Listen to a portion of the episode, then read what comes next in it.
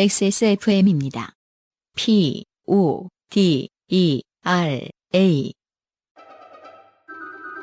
강하지 않은 산뜻한 신맛 뒤에 달콤한 향미. 더치 엘살바도르 SHB를 더 맛있게 즐기는 방법. 가장 빠른, 가장 깊은 아르케 더치 커피.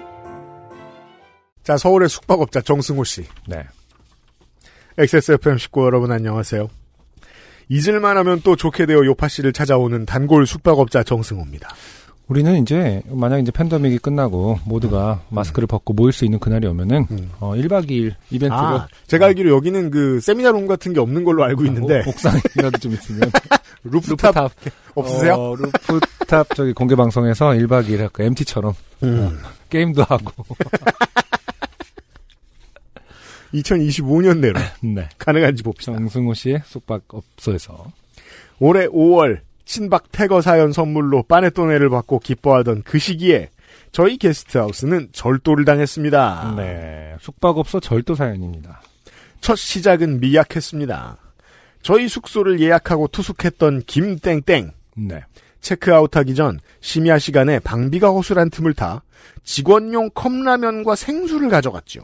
음, 그때까지만 해도 그냥 선 넘는 찌질한 진상 정도로 생각했습니다. 이 찌질한 진상과 절도범이 구분이 안 되는 포인트예요. 왜냐하면 절도범은 음, 연습을 해보기 때문입니다. 그렇군요. 음, 함- 하지만 한 번 성공하자 대담해진 김땡땡은 다음날 심야 시간에 다른 손님이 출입할 때 다시 침입해 직원이 없는 시간 현금 출납기에서 20만 원을 털어갔습니다. 네.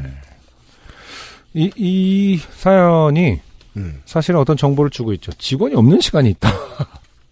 그러게요. 어, 숙박업소의 어떤 그 뭐라고 하죠? 저기 리셉션이 직원이 비워진 시간이 물론 새벽 때 나가본 적이 없지 않습니까? 대부분 사람들. 게다가 뭐, 뭐, 룸서비스 때문에 올라갔을 수도 있고. 음, 네. 음.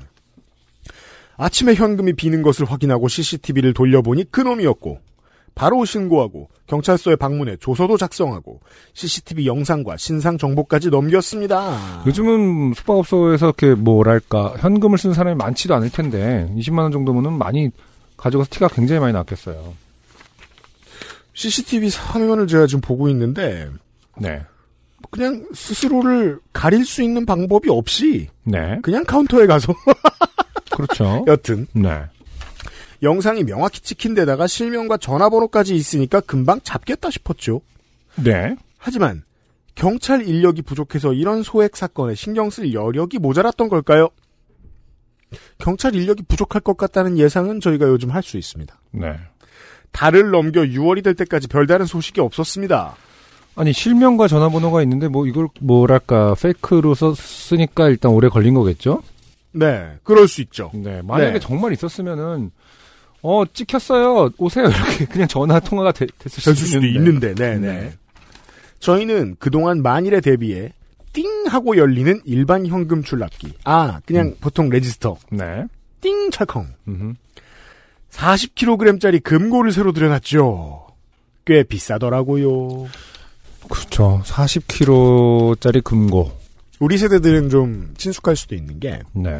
IMF 직후에 그 은행을 못 믿겠다면서 음. 금고가 불티나게 팔린 적이 있어요. 맞아요. 그래서 우리 부모 세대 여러분들이 금고를 겁나 샀었어요. 그리고 사실은 지금 우리 XSFM이 있는 이런 정도의 작은 규모의 사무실은 하나씩 다 있을걸요? 진짜? 네. 우리말 없어? 우리만 근거 없이. 에, 우리말 없어. 물론 네. 뭐 현금을 다루는 여안에서 다루 다루지 않는 업장도 있겠습니다만은 음. 현금을 다루는 어떤 곳에서는 금고 꽤 많이 쓰죠. 아, 그렇구나. 아, 저희 회사는 성금 통용률이 제로기 때문에 음. 네. 그렇구나요. 왜냐면은 제가 예. 그 집에서 금고를 이제 처분할 일이 있어서 그때만 해도 당근마켓이 없었는데 음. 뭐 중고 금고를 좀 알아봤었는데 네. 뭐 쓰다가 옛날부터 있었던 건데 이제 필요 없으니까 처분을 해야 되지 않나 싶어서 그렇죠. 근데 이제 꽤나 빨리빨리 매매가 이루어지고 아, 그렇군요. 네, 아직까지 그 소형 크기의 금고는 꽤 그 수요가 많더라고요. 공급도 많고. 음. 그렇답니다. 그렇게 수사 진행이 늦어지고 저희도 서서히 잊어갈 때쯤이던 6월 초 새벽 4시에 방비가 허술한 틈을 타 그놈이 다시 침입했습니다. 지금 그 장면을 우리가 지금 CCTV 캡처 화면을 보고 있어요. 네. 이 CCTV 캡처 화면을 보면 전형적인 소규모 숙박업소의 카운터입니다. 그렇죠. 예. 음. 그리고 자기 생각대로 금고가 열리지 않자 잠시 당황하던 그놈은 놀랍게도 40kg짜리 금고를 통째로 들고 도주했습니다. 네. 하느님 맙소사. 이 말이 40kg지. 이제 뭐 예를 들어서 적어도 뭐 중학생 정도의 몸무게일까요? 중학생을 들고 도주를 한다. 이 그 월드 스트롱기스트맨에 나오는 종목들을 보면 맞아요. 보통의 잡기 쉬운 물건들을 드는 종목은 절대 없어요. 네. 왜냐면 음, 부피가 크고 음, 미끄럽거나 잡기 어려울수록 훨씬 많은 힘이 필요하기 때문에. 그렇죠. 예, 이게 40kg짜리 덤벨이나 바벨하고는 차원이 다릅니다. 금고. 그 지금 이 사진을 보면은 그래서 아, 안타깝게도 굉장히 승모근을 많이 쓰고 있어요. 나처럼 또 도치료 받아야 된다. 맨날 늙으면 이제. 아, 이게 얼마나 되는지 모르겠지만은 이 굉장히 지금 무리를 하고 있다. 네. 이뭐 어, 등 근육이라든지 이런 부분이 아니라 지금 승모근을 굉장히 움츠려서 겨- 지금 아둥바둥 들고 가고 있습니다. CCTV를 돌려보니 그 무거운 걸 데드리프트 하는 마냥 들어서 낑낑거리며 근성으로 들고 가더군요. 그리고 이 캡처 포즈를 보고 있으면 네네. 데드리프트의 안전한 자세가 아닙니다. 제가 봤을 아니죠. 때는 그냥 등허리로 들었습니다. 큰일 납니다. 어깨도 많이 썼고 지금 자세가 굉장히 안 좋아요. 그- 그러니까 이 금고 절도를 계획하시는 많은 여러분 음. 데드리프트는 좀 배우세요. 스쿼트도 좀 배우시고요. 저희는 바로 다시 신고했습니다. 동일 피해자가 동일범에게 당해서 곤란한지 그제서야 형사들이 더 신경 쓰기 시작했지요. 그렇겠네요. 저는 좀 화가 나더라고요. 그간 수사 진행 물어봐도 절차대로 진행 중이다 방비 잘하시라라는 말만 반복해 듣다가 수사 중인 동일범이 대놓고 금고를 통째로 가져가다니요. 아 근데 진짜 기분 나쁠 것 같아요. 굉장히 우- 어, 나를 우습게 봤다라는 생각이 들 것 같아요. 네. 화나는 마음에 국민신문고에 수사 촉구하는 민원도 올리고 신문 몇 군데에 제보도 했습니다. 네. 소액 피해자라고 미루지 말고 신경 좀 써달라는 절박함으로요. 그렇죠. 지금 아까 그 현금 가져간 게 20만 원이니까 소액 피해자로 구분이 어, 분류가 됐나 보네요. 음. 음. 도난당한 금고는 인근 공원의 개방 화장실에서 발견됐고 뭔가로 내려치고 던지고 했는지 금고 외벽은 온통 까져 있었습니다. 네. 다행히도 40kg의 금고는 기대 이상으로 견고했고 결국 범인은 포기하고 도주했지요. 네. 그 과정에서 저희 숙소 CCTV는 물론 공원 CCTV, 전철역 CCTV에 온통 흔적이 찍혔습니다. 금고를 어 내려치고는 건 뭐 이해할 수 있습니다만 던지지 못했을 거예요. 이거 40kg를 던지면 정말 어 굉장히 많은 신체가 상했을 것이다. 허리라든지 뭐. 그리고 외벽이 온통 까져 있다라는 건 음, 실부터 하나하나 벗겨내보자 이런. 우공이상의 어떤 심정으로 결국 이것도 어, 존재하는 어떤 물질 아닌가 하나하나 중량을 깎아 나가자. 그 과학을 배워야 됩니다. 네. 아기 있는 가정은 현미경사시고요. 아 근데 어 뭐, 뭐라고 해야 될까 그 금고를 훔쳤어. 음. 그러면 보통 문을 열 생각을 하지 부실 생각은 너무 원시적인 거 아닌가요? 그죠. 그러니까 그- 그- 이걸 딸 생각을 하죠. 금고의 개념을 접해본 적이 별로 없는 사람이었다 그러니까 뜻이에요. 보통 아무리 마- 그래도 영화를 보면은 좀 나오지 네. 않습니까? 뭔가 이 다이얼의 그죠. 예. 문제거나 네. 혹은 뭐 뭐 그 폭탄이거나 약간 그래야 되는 거 아닙니까? 이걸 뭐 외부 충- 던졌다. 어, 외부 충격에 의해서 망가질 거라고 생각하는 건 너무나 네. 어, 인류의 역사와 함께한 금고인데. 뭔가 자개장 같은 것으로 생각했을 수 있어요.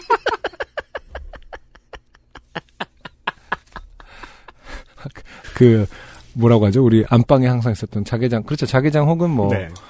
어, 문갑, 문갑이라고 하나요? 그렇죠. 어, 엄마, 뭐 그런 거. 엄마 문갑 안에 있어. 뭐 이런 거. 만 원 가져가. 뭐 이런 것처럼. 네. 그거 던지면은. 어, 엄마 쌈짓도 나오는다는 어떤 그런 느낌으로. 그리고 바로 다음날 검거됐습니다. 아, 그렇군요. 검거됐다는 사실에 통쾌하다가도 이렇게 금방 잡을 수 있는 걸 소액 사건이라 한 달을 넘기고 동일 피해자가 다시 당하니까 그제서야 빠르게 처리하는 건가 하는 씁쓸함도 들었습니다. 네, 정승호 씨 씁쓸하시겠지만 본인의 추측이 맞습니다. 네. 그 실명과 전화번호 있잖아요. 네. 음. 지금 저- 전화해갖고 아 맞다 전화번호 있었지 이러면서 여보세요. 어, 어, 금고까지 가져가서 다 찍혔거든요. 서로 출두해 주세요 이렇게. 네. 그러면서 이제 제가 지금 허리가 아파서 데일러 와주시면 안 돼요. 막 이러면서. 아빠로 저 전화 안 받고 문자 오고 병원입니다. 잠시 후에 전화드리겠습니다. 검거 후 국민신문고 민원은 바로 철회했지만 신문사 제보는 이미 전화로 취재했기에 기사가 났더군요. 아 기사를 보기 전에 그 수- 숙박업소 정승호 씨의 숙박업소 앞 CCTV인 걸로 보이는데 아니면은 아까 그 뭐 개방 화장실 뭐 여기 그럴 수도 있고요. 뭐 공원 CCTV인지 그렇죠. 네. 모르겠어. 어쨌든 길거리입니다. 범인이 그좀 좀 어두워서 잘 안 보이는데 금고를 들고 걷고 있습니다. 부지런히 아니에요. 이 저가 하체가 잘 안 보이는데 약간 음. 왜 그 다리가 네. 자연스럽지 않거든요. 왜 음. 그 군대에서 왜 행군할 때 그 처음에 그거 배울 때 음. 이렇게 이쪽 다리랑 이쪽 다리랑 같이 나가는 제식. 거. 제식 배울 때 이쪽 다리랑 이쪽 다리랑 같이 나가는 것 같은 어색한 아, 어떤 다리 뭐- 저 모양이 있어요. 오른다리 들 때 오른팔 들고 음, 그런 것처럼 왜냐면 너무 무거우면 왜 다리랑 이게 안, 안 그렇죠. 스윙이 안 되잖아요. 워킹이 잘 안 되는 지금 거의 그런 어떤 자세가 나오고 있습니다. 이거 약간 밝기 조절해서 뭐 하면은 그 나- 하체가 드러날 것 같은데 컨, 컨트라스트랑 이런 거 조절하면 좋게 된 일로 언론도 타보고 참 좋았습니다. 그놈 덕분에 그 이후에 기존 CCTV에 더해 센서 경보기까지 달았답니다. 두 달여가 지나고 8월 20일 최종 판결이 나왔습니다. 네. 옆에는 지금 어, 제가 첨부해 놓은 매일경제의 6월 11일 기사가 나와 있어요. 써요. 네. 본인 직접 그 서치하신 건가요, 유엠씨님? 아니요, 아니요. 저, 저 링크를 주셨어요. 아 정선호 씨가. 그렇군요. 네. 단독. 일단 뭐로 가나 단독부터 붙이고 보는 이 습관. 기자들이란. 게스트하우스 손님인 척 40kg 금고 들고 튄 20대 검거. 이렇게 써 있습니다. 음, 네. 댓글이 지금 88개가 달렸다고 써 있네요. 아 그래요? 네. 나름 팔렸네요. 네.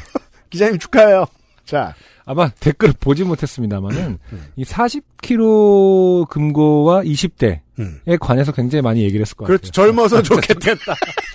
부럽다. 그래서 막 종로에서는 그 이듬해부터 금고 들고 뛰기 축제 이런 거. 금고거리에서.